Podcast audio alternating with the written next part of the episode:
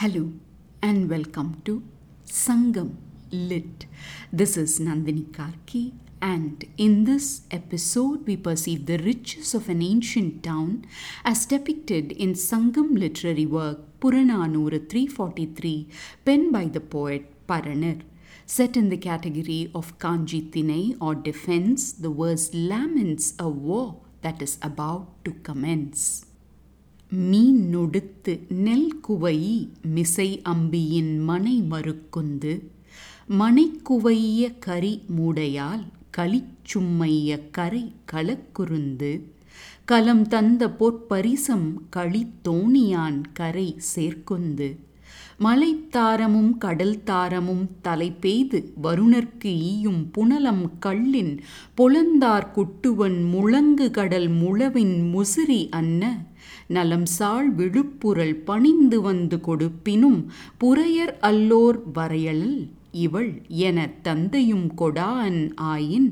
வந்தோர் வாய்ப்பட இருத்த any ஆயிடை வருந்தின்று கொள்ளோதானே பருந்து உயிர்த்து இடைமதில் சேக்கும் புரிசை படைமயங்கு ஆரிடை நெடுநல் ஊரே The prolific historian poet Paranar throws light on another instance of conflict arising owing to the refusal of a maiden's hand in a verse filled with fascinating details.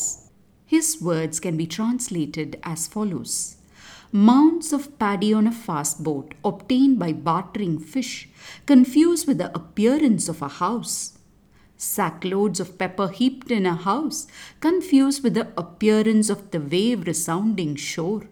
Huge golden wares from ships are brought ashore via rafts plying through the backwaters, rendering the produce of the mountain and the produce of the sea to those who come seeking Kuttuvan who wears a golden garland, shells out toddy akin to a beautiful wild stream in his town of Musiri, with a roaring ocean resounding like a drum. Even if immense wealth like that of this town is given humbly, her father declares she shall not marry anyone other than the greatest of men and refuses to offer her hand. And so, those who come seeking her want to break and enter her father's fort, where eagles sigh midway, around the town with paths brimming with soldiers preparing for battle in this fine and great town. The ladders placed on fort walls to this end seem to be slanted in sorrow. Let's delve into the details presented. The poet zooms onto an ancient boat and points to the huge mounds of paddy which have been obtained by bartering fish from the seas and says that it confuses the viewer as to whether that water vessel is a boat or a house. Next, he moves on to sacks of pepper that are heaped in a house and says that sight makes one wonder if one is seeing a mere house or the sand filled shore near the loud sea. Next, he turns his attention to the huge golden wares that have arrived in ships from nations many, which are now being brought through the backwaters inshore.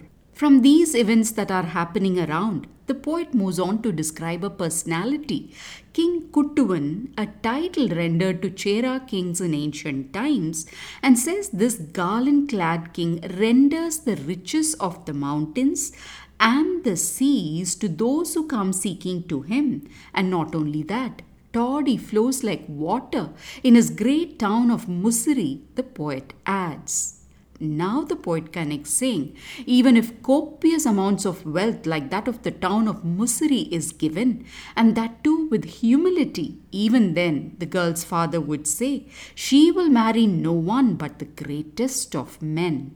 So angered, all those leaders who came seeking her hand decide to wage war on the girl's father as the town bustles with soldiers preparing to defend the fort walls on which resting eagles sigh.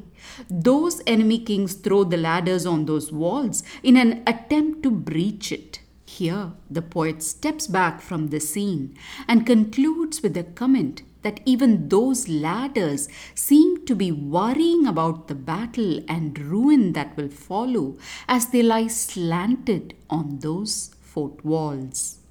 What an exquisite thought of projecting the worry about war on that inanimate object. A face that is crestfallen in worry appears in the place of that ladder leaning on the footwall in the mind of this laudable poet who yet again laments the outbreak of war. Reverting back to his mention of that rich town of Musiri, which has been found to be located on the coast of Kerala, where there's everything you can ask for, be it the fish of the seas, paddy from the fields, pepper from the mountains, and gold that nations are willing to shell out for that pepper, it should be noted that the truth of this verse is vouched in the mention of this town in Greek and Roman literature from the ancient era, such as Periplus of the Erythraean Sea, Pliny's Natural History, and many other maps and documents from that era.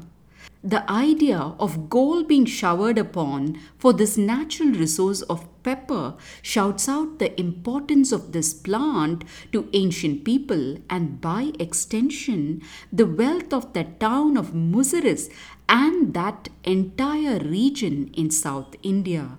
Because it's strongly supported by multiple sources from the past, this verse is a case in point that the events and details mentioned in Sangam literature arise not from the imagination of poets but from life as it was then.